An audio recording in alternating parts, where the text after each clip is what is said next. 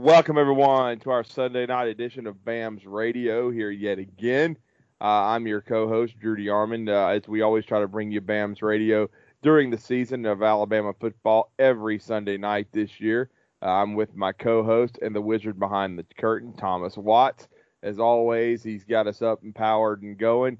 We always appreciate what he does for the show, and we'll hear a few thoughts from Thomas as well during this program. Also, our third cohort, a noted insider and a national champion in 1992, and from 89 to 93, a member of the Crimson Tide, William Redfish Barger. And we've got to break down the Alabama Crimson Tide advancing to their fourth straight national championship game in a shootout, as no one's surprised, 45-34 over the Oklahoma Sooners. They will face again for the fourth time in the 5 years of the playoff, the Clemson Tigers. And for the third time in the national championship game, Alabama and the Tigers of Clemson, both 14-0, will take the field. So it will be a 15-0 team in college football for the first time. And they will face each other January the 7th, 7 o'clock Central Time in Santa Clara, California. And to break it all down, I'll bring William Redfish Barger into the conversation. William, I think the game played out like a lot of people thought. I had 49-27, so I was relatively close. I felt pretty good that Alabama could hold them under 30 for a while. It looked like that was going to be very possible. They played well on defense, I thought, for 2.5 quarters. But as we've talked about before the season and even during, this is a defense that's good but thin in some places. And I thought they got really gassed. And then losing Christian Miller to a hamstring injury, one of their better pass rushers, 8.5 sacks, had a sack early in the game, didn't help either. But I thought that overall, though, besides the injury to Miller and a couple other things that we'll talk about where they had some issues, I thought overall, especially offensively, it was a great performance by Alabama. Yeah, I agree with what you said, and I also think that I think I had the final score being 38-24. Yeah. I thought it was going to be pretty tough for Alabama's defense to keep them from scoring points. I thought if you look at the final score and how it played out, certainly Alabama contributed to, Oklahoma having the ability to extend drives with stupid penalties. I think it's going to be an interesting to see how Alabama can perform defensively, I think, versus last night versus next Monday night. I think the high in the San Francisco area Monday's forecasted to only be 60 degrees. So with it being a nighttime kickoff, it's probably going to be in the low 50s, upper 40s. So, the humidity I don't think will be near as big of a factor. And I think it affected both teams, not just Alabama. You saw Oklahoma, getting a rash of injuries and some cramping issues and stuff. So, but I thought all in all, it was a great performance. Alabama, I think you've already said this, Drew. I think, the only thing that kept them from scoring more points was mental errors and poor execution on their part. I agree. I think Oklahoma really only stopped them one time. And, agree with the Alabama defensive side of it as well. I thought in the first half they did a great job of, staying in their pass rush lanes, keeping Murray from extending plays. But, really if you look at that game last night, you got to give a tip of the hat to Murray. Basically what he was able to do was all Oklahoma was able to muster offensively. I mean, it was a one-man show. Alabama did a great job of containing their running game, which was supposed to be one of the keys of their offense with their offensive line and supposedly some good running backs that never really materialized. But I thought it was a great game plan on both sides of the ball. Things kind of got a little, ugly in the second half for the defense. You saw, like you said, Patrick Surtain kind of have his first breakdown of the season. But, I'll take what he brought to the table all season long as a true freshman.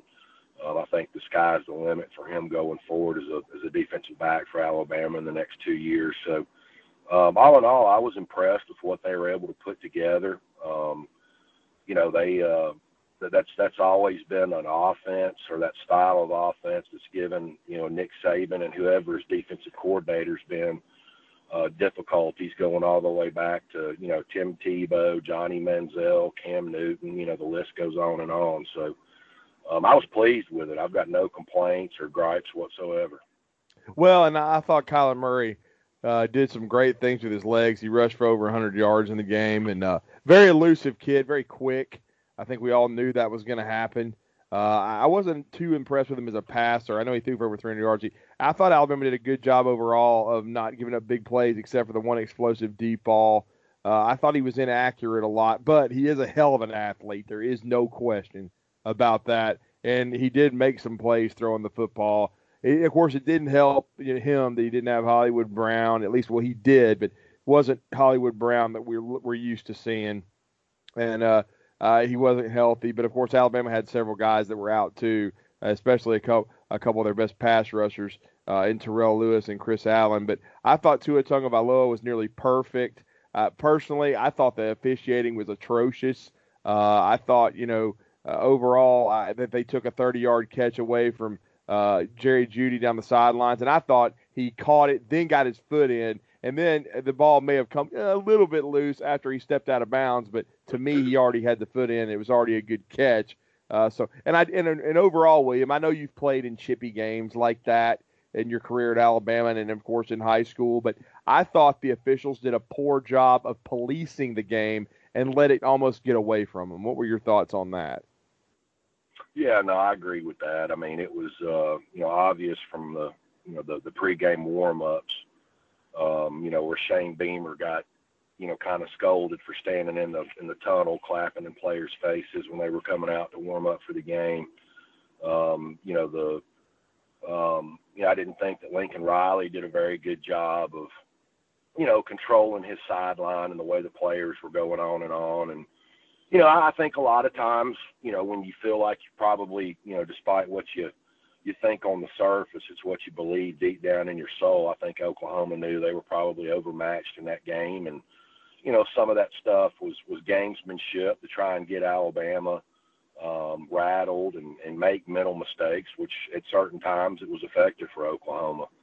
So, I was not impressed with the officials at all. There was, multiple holds. I'm still trying to figure out how that was a hold on Jedrick Wills. Yeah. You see that technique basically used on screen passes and, tunnel screens and stuff like that all the time. I mean, but it is what it is. I thought that, it was a really great game plan by Mike Locksley. Alabama was very balanced. Mm-hmm. Yep. They were methodical and, took their shots when they, and I thought Herb Street kind of did a good job of pointing out that, those slants were there for the taking anytime they wanted to dial them up. And it was certainly probably the most successful play throughout the whole game for Alabama. Thought Tua let one get past him there towards the end, missed seeing Josh Jacobs on mm-hmm. that seam pass. Yeah. But all in all, it was a great performance by the Alabama offense. They utilized their three running backs. All three had success. Got all four of the wide receivers and Irv Smith incorporated into the game. Well, I was expecting to see maybe a little bit more of Jalen Waddle. Yeah. I don't know if he was, more legitimately banged up off of Josh Jobe running into him on that punt return or not. We just didn't see a lot of him after that. So, we'll have to see how that plays out going forward. Certainly, I'm not trying to say that Waddle's going to be hurt going forward, but maybe he was, just a little bit more shaken up than what it first appeared to be, because that's the least involved we've seen him probably since the month of October. So, but that's the good thing about when you've got a wide receiver room like Alabama has. There's always people there that are ready to step up and pick up the slack. Yeah, and William, I wanted to ask you, since you played offensive line and we're all SEC freshmen, all SEC, and you've seen what they. I thought the call with Jedrick Wills when they called back the throw and catch to Irv Smith with the illegal formation. To me, it looked like his footwork may have been a little off, which led to it. Was it, or was that a bad call after you watched it and maybe rewatched it? Was that the right call by the official, or was that another bad call? Well, I haven't had a chance to watch the replay yet, but just, you know, from watching it live, I don't really know if they were accusing him of lining up in the backfield or a false start. You know, again, it could have gone either way, like a lot of those calls did last night. And all in all, I think Alabama probably came out on the plus side of the calls last night. But just, I think that was an ACC crew, and, you know, y'all heard all season long how bad their officials are. And certainly I think they proved that theory to be true last night. But, you know, it's kind of an uncharacteristic string of mental errors there by Jedrick Wills. He's an intelligent kid, both on and off the field. One of Alabama's, probably Alabama's second best offensive lineman for sure. And, you know, had a you know, little string there that probably killed that scoring drive. But, you know, you can't take away the, you know, it's kind of like Patrick Surtain's performance last night. You know, you can't really take away what his body of work's been all season long, just off of the mental errors last night. Yeah, that's a great point. And the thing that bothered me more was Alabama had been doing a good job in the Wildcat all year, and even earlier in the game, and then twice with Jedrick Wills, as you said, Jedrick hadn't been doing that. He's false starts, and it was just fourth and an inch.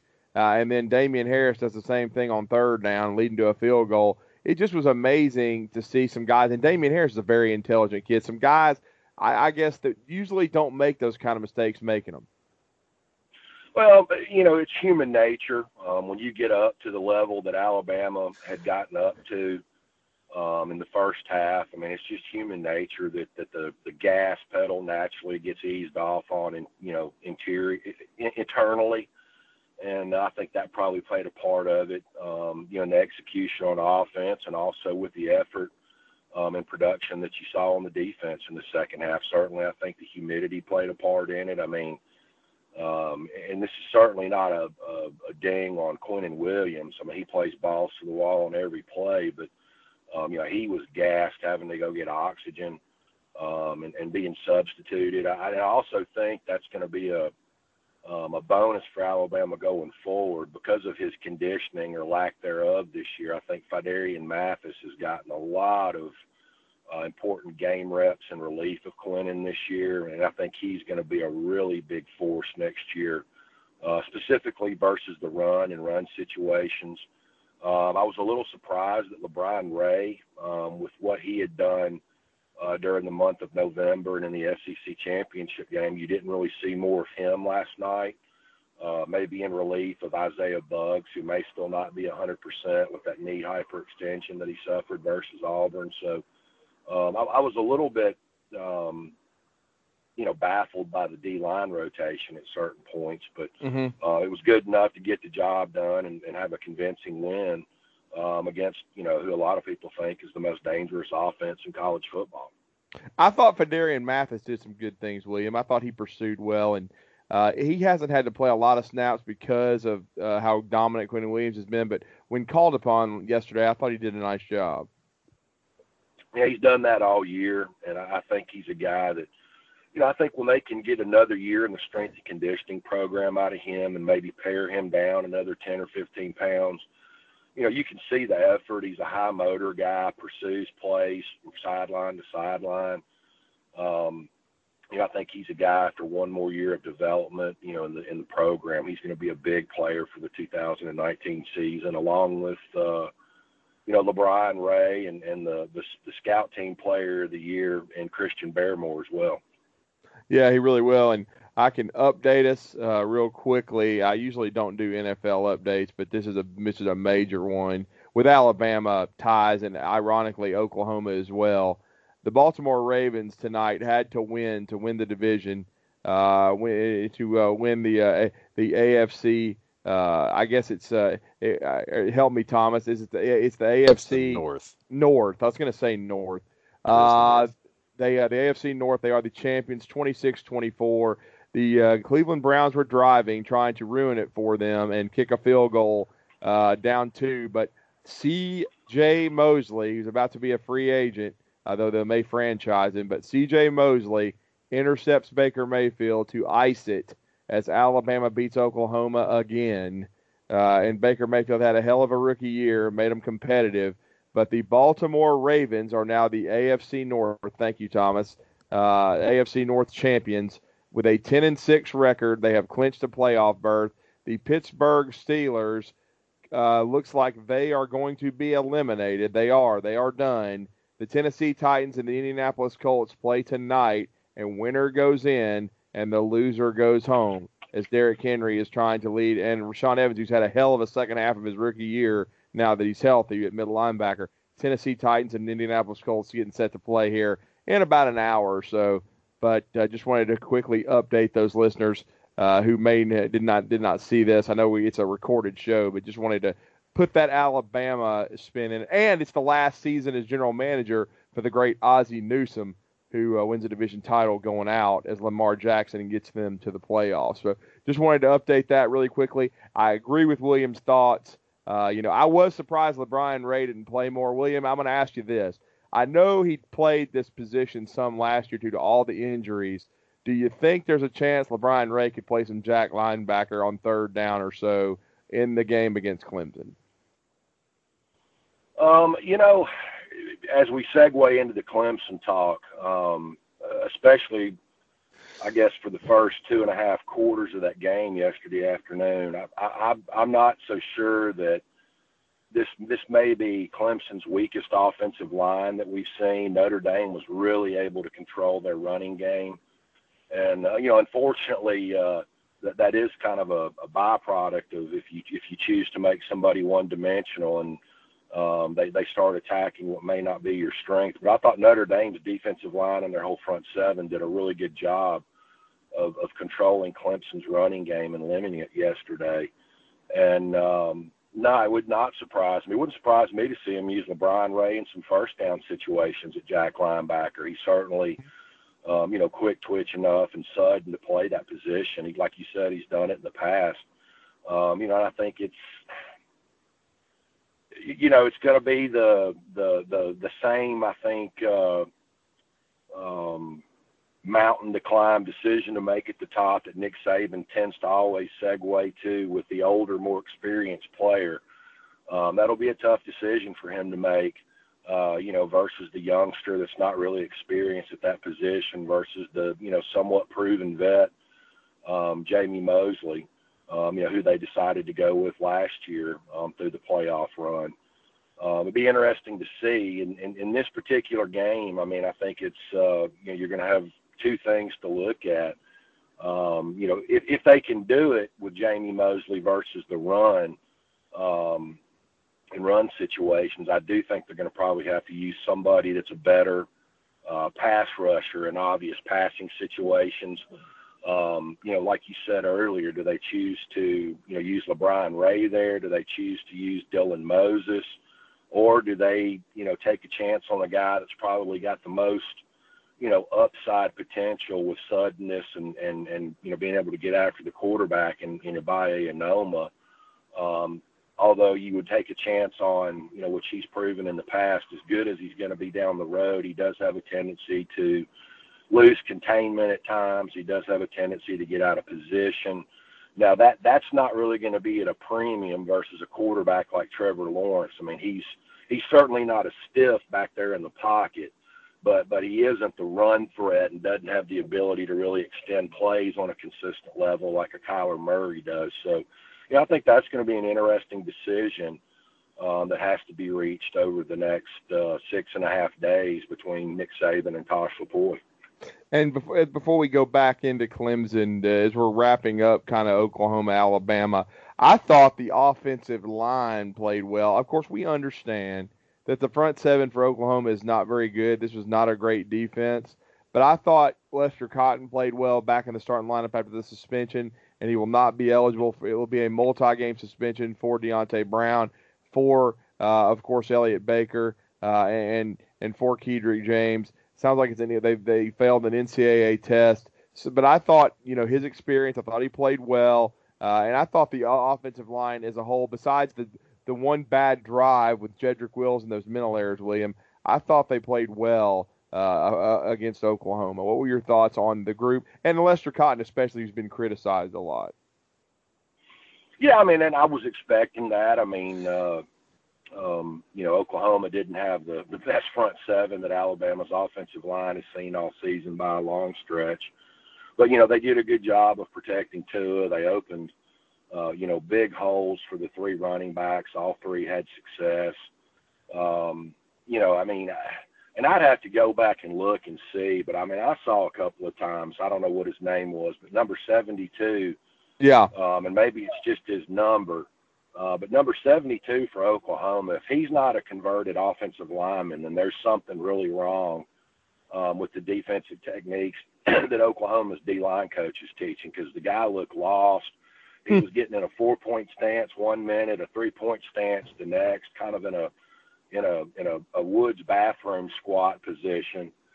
Just didn't look like a guy that's been playing the position for very long. So I'd be interested to know if that's somebody that's, you know, had to have been converted from the offensive line, especially wearing that number 72 number because of guys that they've lost to injury. I just don't know. But just, you know, wasn't very impressed with Oklahoma's personnel and their front seven.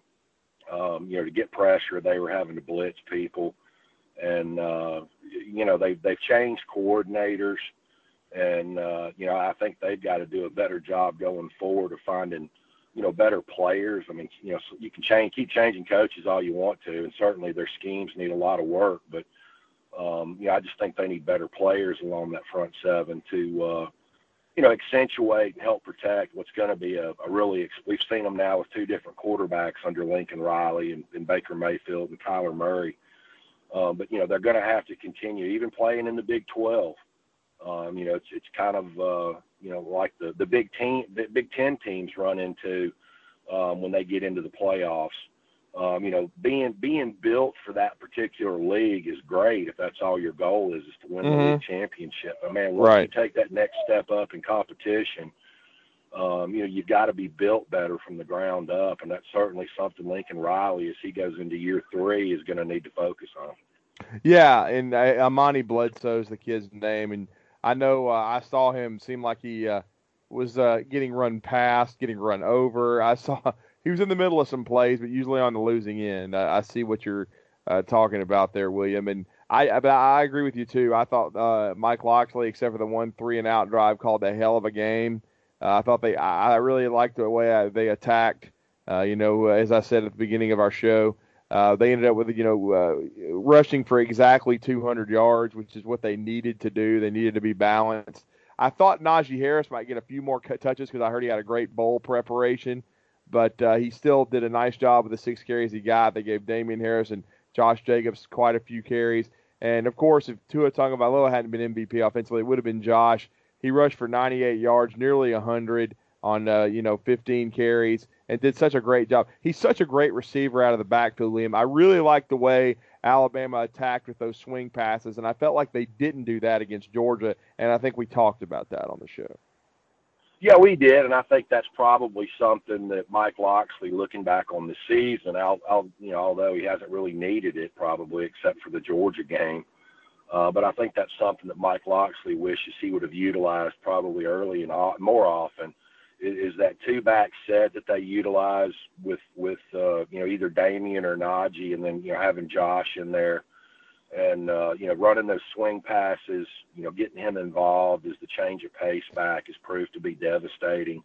And certainly I expect it to be a big part of the game plan, you know, for Alabama, you know, going up against Clemson. And, you know, I think that's going to be an interesting storyline.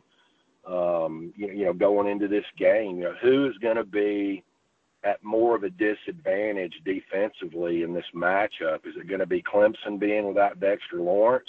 Yeah. Or could it possibly be Alabama without Christian Miller? And then, of course, we thought Miller could try to play on third downs. It could be interesting. We'll see. Going to be tough, but like we've said, we could see LaBryan Ray in a new role. And LaBryan Ray is a football player. I think he can help them. And William, as we kind of – we're going back and forth here, but it's mostly talking about Clemson and kind of equating what we saw against Oklahoma and what we might see against the Tigers. Talk about in a little bit more detail what they might do with LaBryan Ray. You said he's quick twitch, but what might Alabama do with LaBryan Ray to maybe offset the loss of Christian Miller? Because we know LaBryan Ray can rush the passer.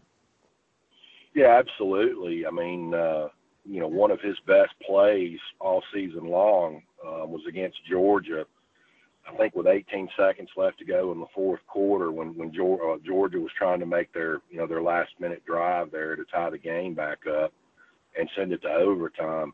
LaBryan had an excellent sack against Georgia's stud left tackle, Andrew Thomas, who's going to be a top 20 draft pick next year. And, that's a guy that doesn't get beat on plays like that. And, he didn't do anything special. I mean, he speed rushed to the outside, came back under. But I think he's the guy, if you're really looking for, in my opinion, who can give the team the best chance to win and shut that Clemson offense down, or slow it down, I should say. It would be to play LaBryan over there. I mean, he's 290-something pounds now, still has a lot of speed, can hold up against the run. And to me, I think he gives Alabama the best chance defensively to be successful, just because of the three guys that you could, talk about, Ray, Mosley, and Anoma. I think he's going to be the guy that could end up being the three-down player there.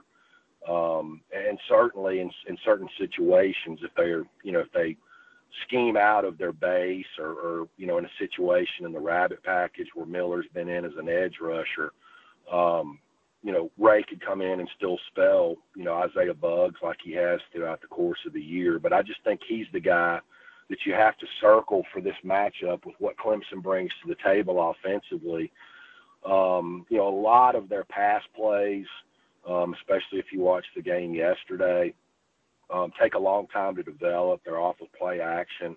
They're looking to hit those big, seam passes and deep posts down the middle of the field that you saw them expose Notre Dame safeties with. I think Alabama will have a better chance of matching up with, T. Higgins and Justin Ross, because their safeties are much, much more athletic than what Notre Dame brought to the table. You saw Xavier McKinney was the defensive MVP last night. But I just think it's a twofold situation. I mean, Alabama's got to be good in their coverage. Down the field, it's going to be a heavy mix of, and I think it's pretty predictable, Drew. I mean, you don't have to really worry about a dynamic tight end like they faced in the last two games with Oklahoma's guy last night, and then Werner and Nada for Georgia. He's just kind of a guy. He's not a threat. So, you're going to see basically what everybody knows. You're going to see him, challenge Surtain and Smith with 50-50 back shoulder throws, 15 to 20 yards to the sideline. You're going to see them try and get Hunter Renfrow, which they've done for the last three matchups, I should say. On 3rd and 6, he's going to be running quick slants and crossing patterns. And then, the home run plays are pretty easy to see as well. So, I think the good news is none of their receivers are what I would consider, deep burners. They're big, physical guys, which is going to be kind of a different matchup for Alabama. They haven't seen these guys probably since Ole Miss, which they did a great job with. So, I think it's, first of all, they're going to try and take away the run to keep the Ole Miss from being, multiple and trying to keep them off balance. And if they can take away the run, then it just comes down to a coverage in a chess match, so to speak, with, Clemson's offensive coordinator. And, you can tell what he's going to – they're not going to change who they are just for this game. They think they're good enough to, score points on anybody. But, they've got to rattle Trevor Lawrence. They can't allow him to stand back there in the pocket for days on end and give those guys a chance to get open. Because they are going to be tough matchups because of their big guys, big physical guys. So I think the two things on Alabama's defense are going to be at a premium is A, a pass rush, and B, the receivers the DBs not getting lost in coverage. They've got to, kind of know what's in front of them, and also they've got to be ready to challenge those 50-50 balls, which seems to be a huge part of Clemson's offense.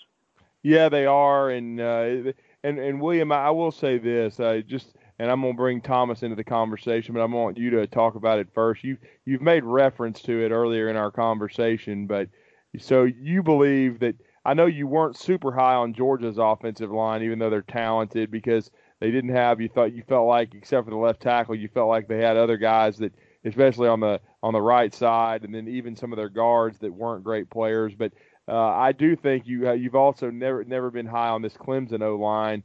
I know Travis Etienne's had a heck of a year, but do you think the weak spots for Clemson are their offensive line and then the secondary? And what other weak spots have you seen with them in your mind?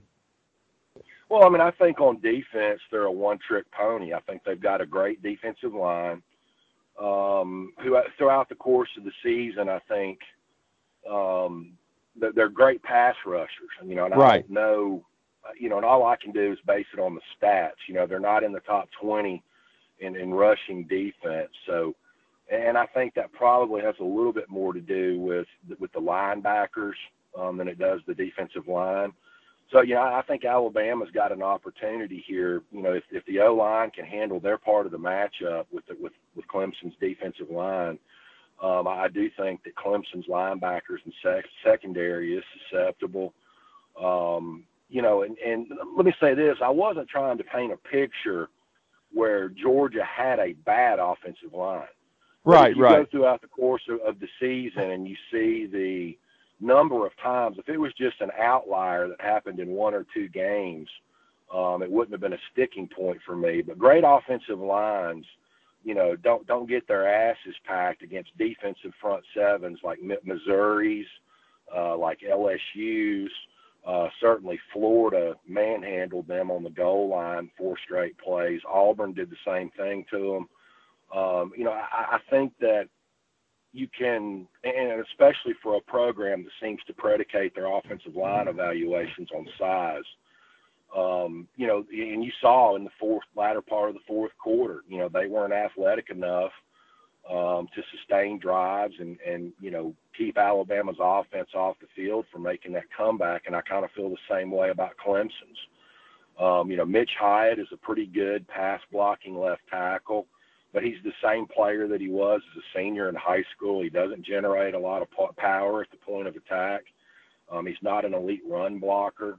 So, you know, I think if Alabama, you know, maintains their gap integrity, if Wilson and Moses don't overrun plays, I think Alabama should have some success stopping Clemson's running game. And I think it's all going to come down to Alabama's ability to put pressure on Trevor Lawrence and not let him have the ability to find receivers that are getting open late, you know, in the play. I mean, they need to, you know, get back there. They didn't put a lot of pressure on Kyler Murray at times last night, which I think was a byproduct of the weather and the D-line being gassed. So I don't think that's going to be an issue Monday night. But I don't think that if you look at the team as a whole, I think Clemson's offensive line and their secondary are obviously the two units that I think that can be exploited. Yeah, and I agree. And I just felt like Notre Dame didn't exploit them enough there through the air with Ian Book and their receivers. They didn't have quick twitch enough receivers. But certainly and then the key for Alabama is they're going to have to stop the run and slow ATM like they did Oklahoma's and make them one-dimensional. And Kyler Murray struggled at times because they're going to have to move you know, Trevor Lawrence off his spot. I thought he started slowly, but he certainly showed his arm talent. He can make some big-time throws, and Alabama's secondary is going to have to play better, William. It was the first time we've seen Surtain struggle, but he's got a lot of talent. I would expect him to bounce back and hopefully use that as a learning experience.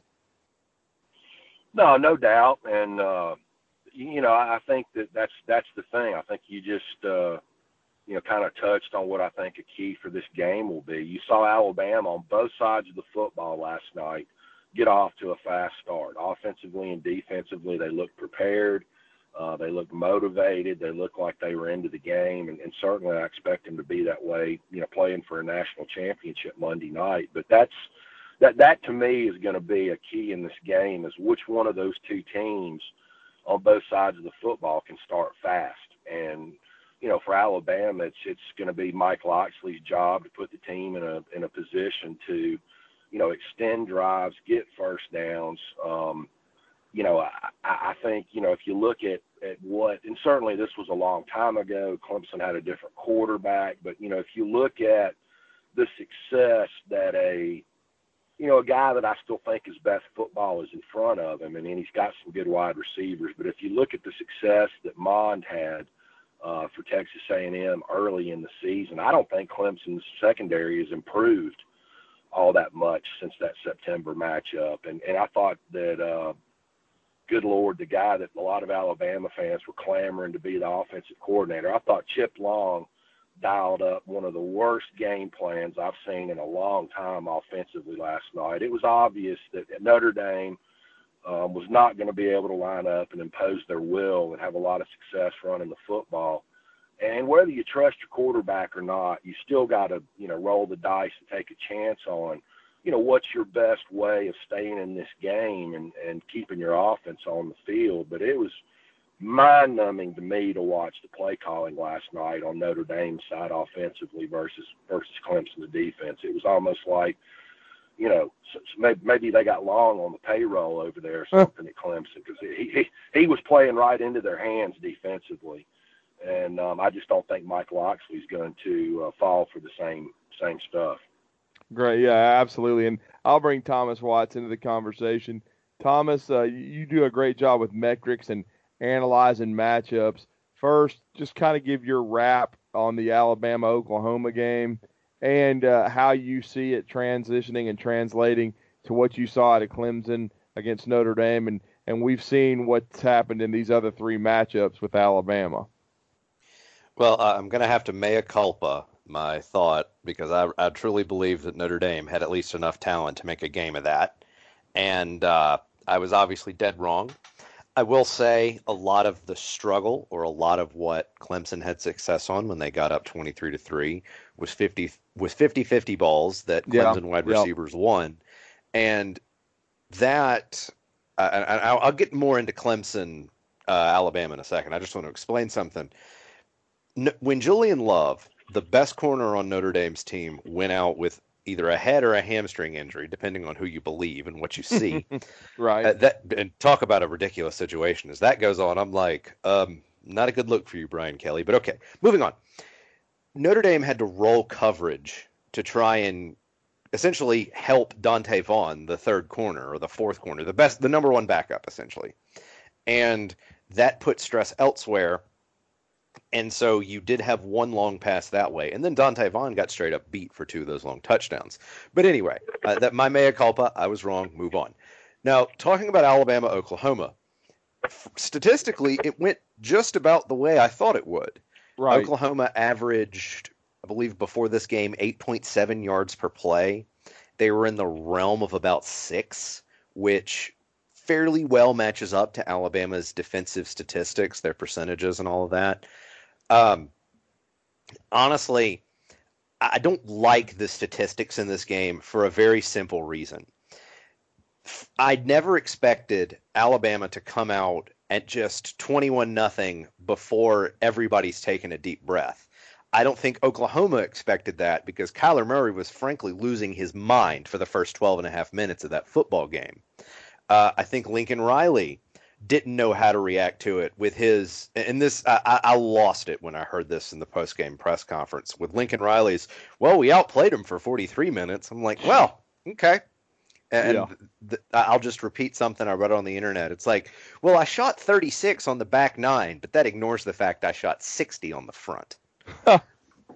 But anyway, I feel like from that point on, the way Alabama chose to attack Oklahoma fundamentally changed. And that manifested itself in that Alabama was perfectly content to sit on the ball, you know, particularly once it became 28-10. Then I feel like Alabama's like, all right. And Nick Saban wisely recognized that his defense is going to struggle stopping this offense, even though there's a big lead. Let's sit on it. Let's run the ball. Let's shorten the game. And that really hasn't been Alabama's MO throughout the year. Alabama wants to come out, get up 50 on you, and then put in the backups by the start of the third quarter. Because of how this game transpired, I feel like a lot of the statistical stuff that's coming out of it is, I almost toss it out in my head because it was such a weird game in and of itself.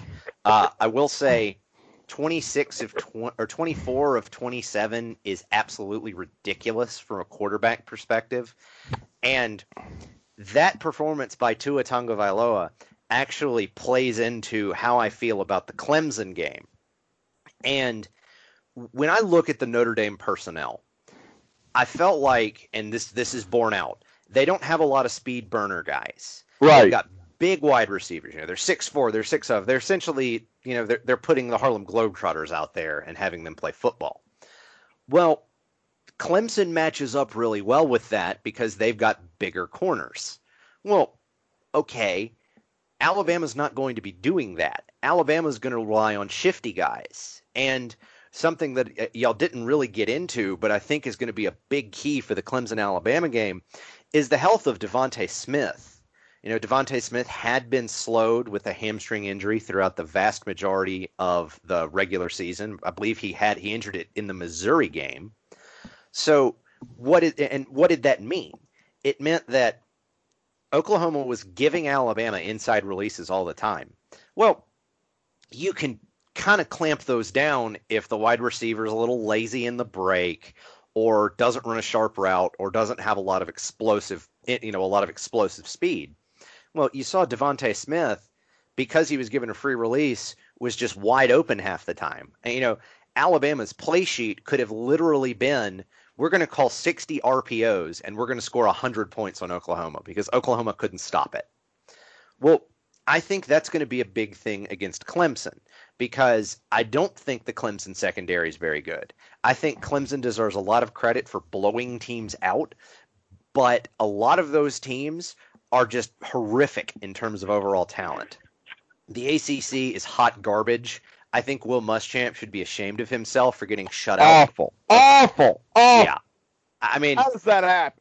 I you know, you want to talk about bombing a program back to the Stone Age. Congratulations. Here's a hammer. Here's a chisel. Go back and build your program because now it's nothing but rubble. Because that was just embarrassing. He is who we thought he was. He's a mediocre head coach who can't figure out the offense. And, Thomas, before you finish your thought, am I wrong in saying or thinking after watching that Notre Dame is basically Big Ten bad because they're just so slow? Well, I think a conversation very much needs to be had now with Notre Dame getting destroyed in, I believe, 6 of their last 7 New Year's Six Bowls over the past 15 years. As to why Notre Dame is accorded respect. You know, I'm 32. I remember when Alabama fans were given unmitigated grief because Alabama was living off the coattails of one Paul William Bear Bryant. Well, you know, everyone loves to say, wake up the echoes. Well, Ara Parsegian's not walking through that door. And I think there needs to be a long conversation had about why Notre Dame is given this position of privilege when we now have decades of data that proves that the position of privilege does not result in compelling product. And if you think for a second that the first expansion from 2 to 4 for this college football playoff, and then potentially from 4 to 8 over the next couple of years, is not focused on getting good product on television screens to get people to watch and sell ads to, I don't really have anything to say to you because you're a freaking moron. So I don't understand why this is. I think your Big Ten bad is apropos, and it's very frustrating to me at this point. I didn't expect Notre Dame to keel over like they did. And yes, I kind of buy into Brian Kelly's, it was only 4 plays different. Well, if it's only 4 plays, you should be able to win 50% of them. And you got absolutely smoked on all 4 of those plays. So I don't really buy it anymore, to answer your question, Drew. Well, and so, Thomas, I'll let you give your pick first. How do you see this game against Alabama and Clemson? Certainly, I think it's probably the most well-rounded team since Georgia. We know Georgia gave Alabama a lot of problems. Of course, a lot of that had to do with Tua Tagovailoa being injured, but Jalen Hurts did a hell of a job. and save the team. What do you see in this matchup in your mind? Well, the thing about Dexter Lawrence being out, and he will almost certainly continue to be suspended because the NCAA popped him for a performance-enhancing drug, which means he's out for a year. He's going to get the Will Greer treatment, essentially. Well, he'll go into the NFL. Yes. Sure he would have anyway, yes. But I'm just saying, he's not... It would astound me if he's available for this game. He won't be. All three of these guys are gone, just like Alabama, so that's wiped out. So the question that I had once that suspension was announced is, does the absence of Dexter Lawrence mean that Notre Dame, in the first case, and now Alabama in the second case, will they be able to run the ball efficiently? What do I mean when I say efficiently? Average at least 4 yards per carry on every run, and not an 80-yard touchdown and, 10 minus 1 yard runs to drop your average. 3 here, 5 there, 4 here, 6 here, 7 there, maybe a tackle for loss because the defensive line's good enough for Clemson to do that. Clemson was able to prevent Notre Dame from doing that, which really got them out of sorts. I don't really know if that's something that Clemson can lean on, and it's something they're going to have to lean on, because one of the things that was said in the ESPN Notre Dame Clemson broadcast is that instead of Notre Dame game planning to double team Dexter Lawrence on at least every running play, they could double team Christian Wilkins, which is the other excellent defensive tackle for the Clemson Tigers. So is Alabama going to be able to run efficiently without Lawrence? I think it's a distinct possibility. Clemson's rushing defense has been excellent this year in terms of yards per play is given up. They're awesome in that sense. But I don't know if it's going to be able to hold up because, Lester Cotton, put it to you this way, Drew. If Deontay Brown was playing for Alabama, Alabama would run Clemson over. I don't know how it's going to work with Lester Cotton, but I think Alabama will find enough success on the ground that they will be able to find balance against this Clemson team. And I really think the secondary doesn't want to see the Alabama RPO game. If Clemson tries to squat on the routes like Oklahoma chose not to do, Jerry Jeudy's going to blow the top off. If they give Alabama inside release, it's going to be RPOs all night. On the other side of the coin, Trevor Lawrence is going to be a superstar quarterback. Let's just get that out of the way. There's a decent chance that Tua Tagovailoa, when he comes out, will be the number 1 overall pick next year. And there's just as good a chance that Trevor Lawrence will be the number 1 overall pick the next year. He's considered that good right now. But, and if you hear it once, you hear it 1,000 times. No quarterback likes pressure through the A-gaps, right in their face. There's not a quarterback on earth that likes it. Tom Brady doesn't like it. Lamar Jackson doesn't like it. Tua Tagovailoa doesn't like it. Trevor Lawrence doesn't like it. And what have we seen from the interior of the Alabama defensive line consistently, particularly when Quinnen Williams is in the game? We have seen Quinnen Williams destroy interior offensive lines. If Williams is able to do that, long night for the Tigers, because they like to take shots because Trevor Lawrence has a very live arm. Hard to do that when you make him uncomfortable. We haven't seen him very uncomfortable yet, but certainly within the realm of possibility.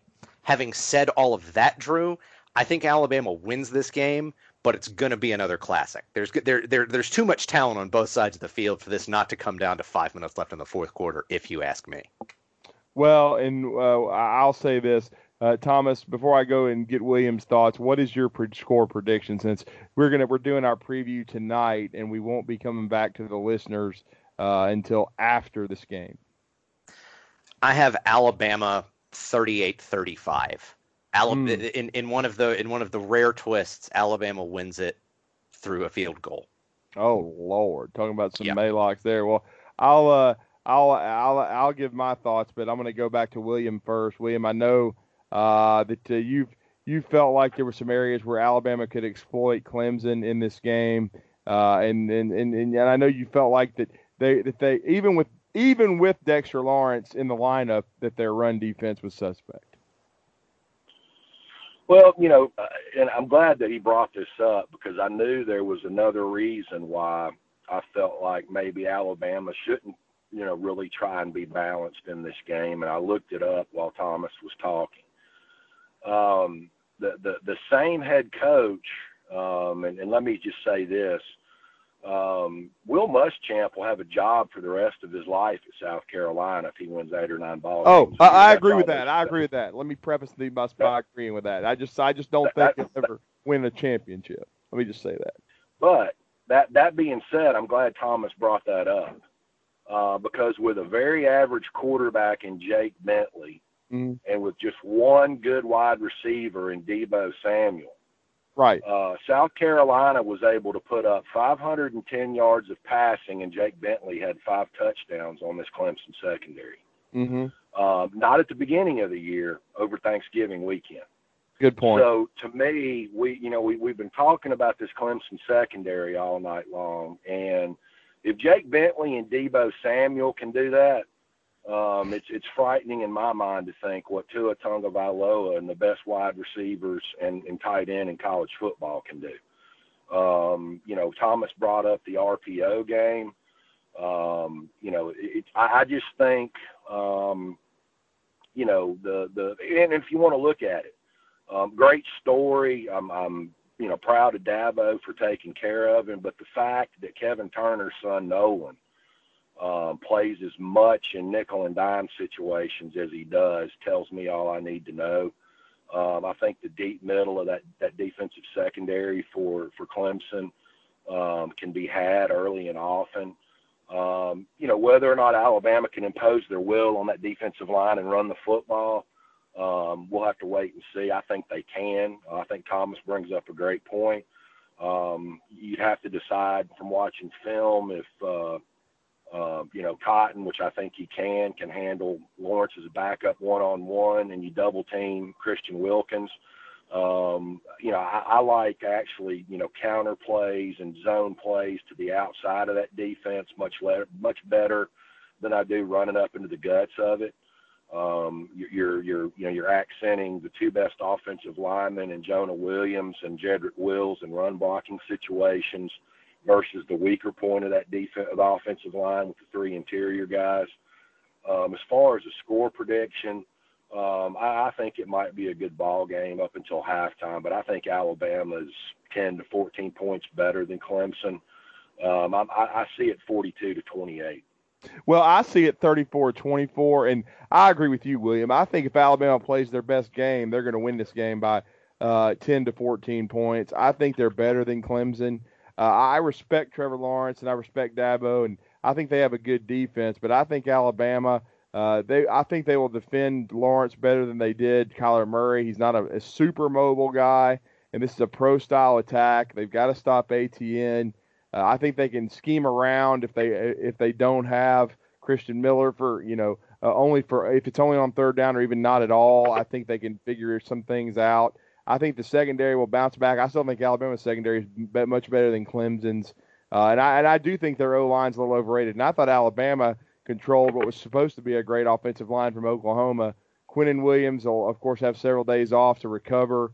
And he's been disruptive. Nobody's been able to block him all year long. I think he'll be able to make some plays against Clemson as well. So I think Alabama can win the game inside out, and that's how they do it. And I just think Alabama's skill guys are better than Clemson. I understand T. Higgins made some nice plays, so did Amari Rodgers and Justin Ross, but I still take Alabama's receivers all day long. I think Alabama has the best ones. They do have a much better tight end in Irv Smith, who I think can exploit some matchups. And I think Tua Tagovailoa can be nails again. I mean, he's already I believe he broke the single-season passing yards record last night. He's now got 41 touchdown passes, still near 70% completions. And Alabama's got a secret weapon, too, in Jalen Hurts and how they can use him. And I don't think we've brought this up, William, but correct me if I'm wrong. Clemson's got kind of a shaky kicking game, maybe shakier than Alabama's. I just haven't seen them play enough this year. I mean, I watched them play against A&M. I watched that whole game. Just because of the way the score and the points were going down. I watched a lot of them versus South Carolina at the end of the year, but I don't know. I mean, I just don't know. I was a little bit baffled there last night. I thought that they had kind of gone away from Bulovas and had gone back to the Temple Austin Jones kicker. Yeah. But it looked like, I guess, during bowl practice, Bulovas got better, and they decided to ride him out last night. But, I just think if Tua's anywhere close to what he was last night, I just think that Alabama's 2 touchdowns better than Clemson. I could be here when we do this show again in 2 weeks, whenever it is, singing a different tune, but I doubt it. Well, and I believe it looked to me like to answer your question real quick, Drew. Yeah, go ahead. It looked like to me their punter was struggling. Their punter is Skylar DeLong bad, and bad. And they have a good place kicker because that guy's been there essentially as long as Hunter Renfrow. Right. They're both going to Hunter and the place kicker are both going to graduate with PhDs in some kind of applied basket weaving, but. Anyway, that just to answer your question, and we saw that in Notre Dame, that Townsend guy was just destroying punts, and Clemson was losing field position on every exchange, particularly in the first half. I did want to pose a question, then I'll shut up again, I promise. One of the things that kind of drives me nuts about Trevor Lawrence, he's got all the ability in the world, I think. Having said that, how many defenses has he truly had to read with elite athletes on the back end? Right. I would argue the only ones even in the conversation are South Carolina because Texas A&M is hot garbage. Their secondary is bad. Alabama is going to be bringing dudes on a different level than Lawrence has seen trying to fit in these windows, and they're going to compress a little bit. At least I think so. But what are your thoughts on that, Drew? Well, I do think that Alabama's got a much better defense than what Clemson has seen. They had trouble early in the year with A&M, and early in the year Lawrence wasn't ready because Kelly Bryant had to save him. Well, now they don't have him. But certainly Trevor Lawrence has got some more experience. There's no question about that. And so I think that but I do think that Alabama's secondary can learn some things that they did wrong against Oklahoma. And I do think some people are spinning it like, well, Notre Dame didn't test Clemson, so Clemson's going to be fresher and this and this. I think it's going to be to Alabama's benefit to face an offense like Oklahoma's because now they've learned some things about themselves and of course Nick Saban's got enough hell he can raise. There's not going to be any just complacency because Alabama beat Clemson last year. That's bullshit. There's going to be enough things that we got to clean up and that he's going to be able to raise hell about because this is a team that can make history. They can be 15-0. The winner of this game is going to be historically remembered as one of the best teams ever because of going 15-0. So that's what you got a chance to do. And, you don't want Clemson to beat you too and make it 50-50. You want to be the best program, be 3-1. Don't give the media shit to talk about and crush their ass. That's what the message should be. And also, Tua Tagovailoa to make another big statement about being the best player in the country, along with, as I tweeted last night, the best offensive player. Got to give Quinnen Williams his respect defensively. I mean, I know he only had somehow 1 tackle and 1 pressure in that fucking game last night, but I think everybody knows that he gave that the damn center that was the true freshman and the rest of those damn interior offensive linemen from Oklahoma, one of them a first-team All-American and a future first-round pick, heart attacks. I mean, they couldn't block him until he got winded. So, I mean, I just really think that if you're the University of Alabama, that's what you got. You got history ahead of you. And if Alabama can, if Bernier can have a solid game punting and Bulovas was good yesterday, if they can be solid in the kicking game, and then Jalen Waddle. I do think Jalen Waddle, if they'll stop running into the sumbitch and then they'll set up their returns, then I think and give him a chance to get loose, then I think he can make a big play. And remember, Kenyon Drake's on the front of a Daniel Moore painting and a sculpture because of a return against Clemson to ice, the first game in 2015. So I just really think Alabama can win this game. I think what I'm encouraged by is Alabama still hasn't played their best game. Okay, they beat Oklahoma, but they didn't play their best game. And so if they play their best game, they're going to kick Clemson's ass. That's the way I look at it. And so I'm pretty confident with this group and what they've got a chance to accomplish. They would be overcoming more injuries. Once again, it's the several defensive players. But I just think this team can go down. I don't know if it'll still be considered Nick Saban's best team. It'll be the best offensive team. And this team's an offensive group, and I think they've got a chance to make a statement against a quote-unquote great defense from Clemson and leave a legacy. They can be one of the best offenses college football's ever seen. Before the playoff, everybody's talking about Oklahoma. And now everybody's going to be talking about Trevor Lawrence, and what if he can? The whole storyline. Well, they changed quarterbacks. Trevor Lawrence to beat Alabama. Fuck that shit. Beat his ass, and then show who the best team is. So to me, Alabama's got a lot to prove, and they can repeat for the second time. And honestly, I love Coach Bryant, and he's a legend. But if Nick Saban accomplishes this and wins 6 out of 10, and has 7 national championships, there is no debate. He's the greatest of all time. Now, there is a small debate now, but there will not be if you get this done, and you will be remembered until the end of time. And so, to me, that's plenty of motivation to go out and kick the shit out of Clemson. Now, one thing, too, Drew, that I was sitting here thinking about the game last night that we didn't really talk about, and I do think it could be a big, big key versus Clemson, is it was one thing that I have noticed about Trevor Lawrence and the few times that I have watched him is the guy does a great job throwing the ball to each hash mark. Right. But he does tend to throw some balls down the middle of the field that float, that aren't tight spirals. And if you go back last night, probably outside of the stupid penalties, the second single biggest thing that helped extend Oklahoma's drives last night was probably 2 or 3 dropped interceptions by Deontay Thompson and Xavier McKinney. Good point. Yeah, interceptions. And I think both of those guys have an opportunity to make game-changing plays. You know, if Lawrence continues to float balls down the deep part of the middle of the field, I think that could be a huge factor. Yeah, it really could. It could be a huge factor. And if Alabama can force 2 or 3 turnovers in this game, it would be huge. And I think that's what will happen if they win it. And I think they can limit ATN. He really only had one explosive run against Notre Dame. But if they can limit ATN like they limited Oklahoma, then I think it's going to be very tough for Trevor Lawrence to win this game by himself.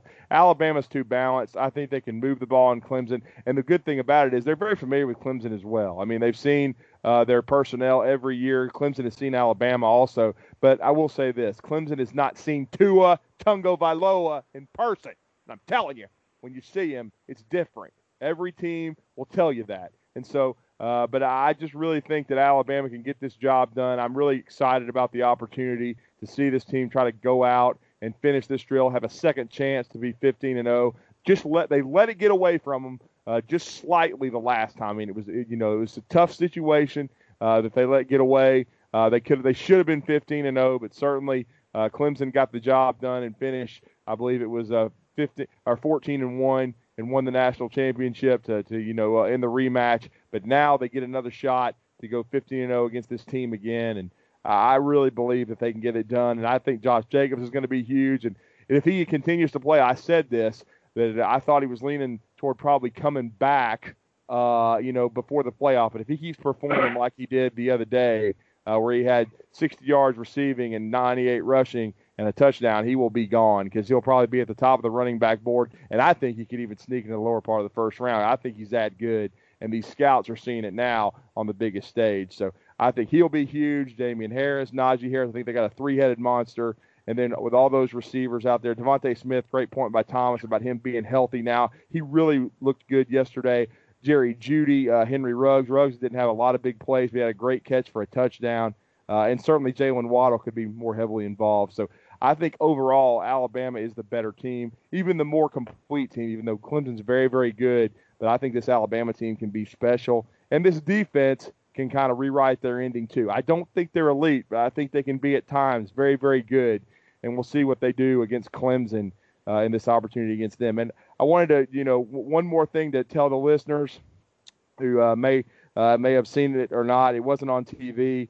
The University of Alabama got a big road basketball win tonight. They were able to beat Stephen F. Austin on the road. It was kind of an unusual road game, but Avery Johnson and the group got their first true road win, 79-69 over Stephen F. Austin. So nice win for the university. of Alabama, as they had, I believe, at one time or another, I know they had three in double figures. I think Riley Norris had a nice game, but once again, at the power forward spot, the stretch four, Tevin Mack had a nice game, a double-double from Dante Hall. Kyra Lewis, the young freshman, plays very well, and so they get a big win, and they are now 9-3 headed to their SEC opener January the 5th next weekend against the Kentucky Wildcats. And that'll be big because Trendon Watford, the best player in the state of Alabama, will be making his official visit, so we will be monitoring that. We'll have that to talk about. And, of course, hopefully a national championship win, the most important thing right now. The University of Alabama playing in Santa Clara, California.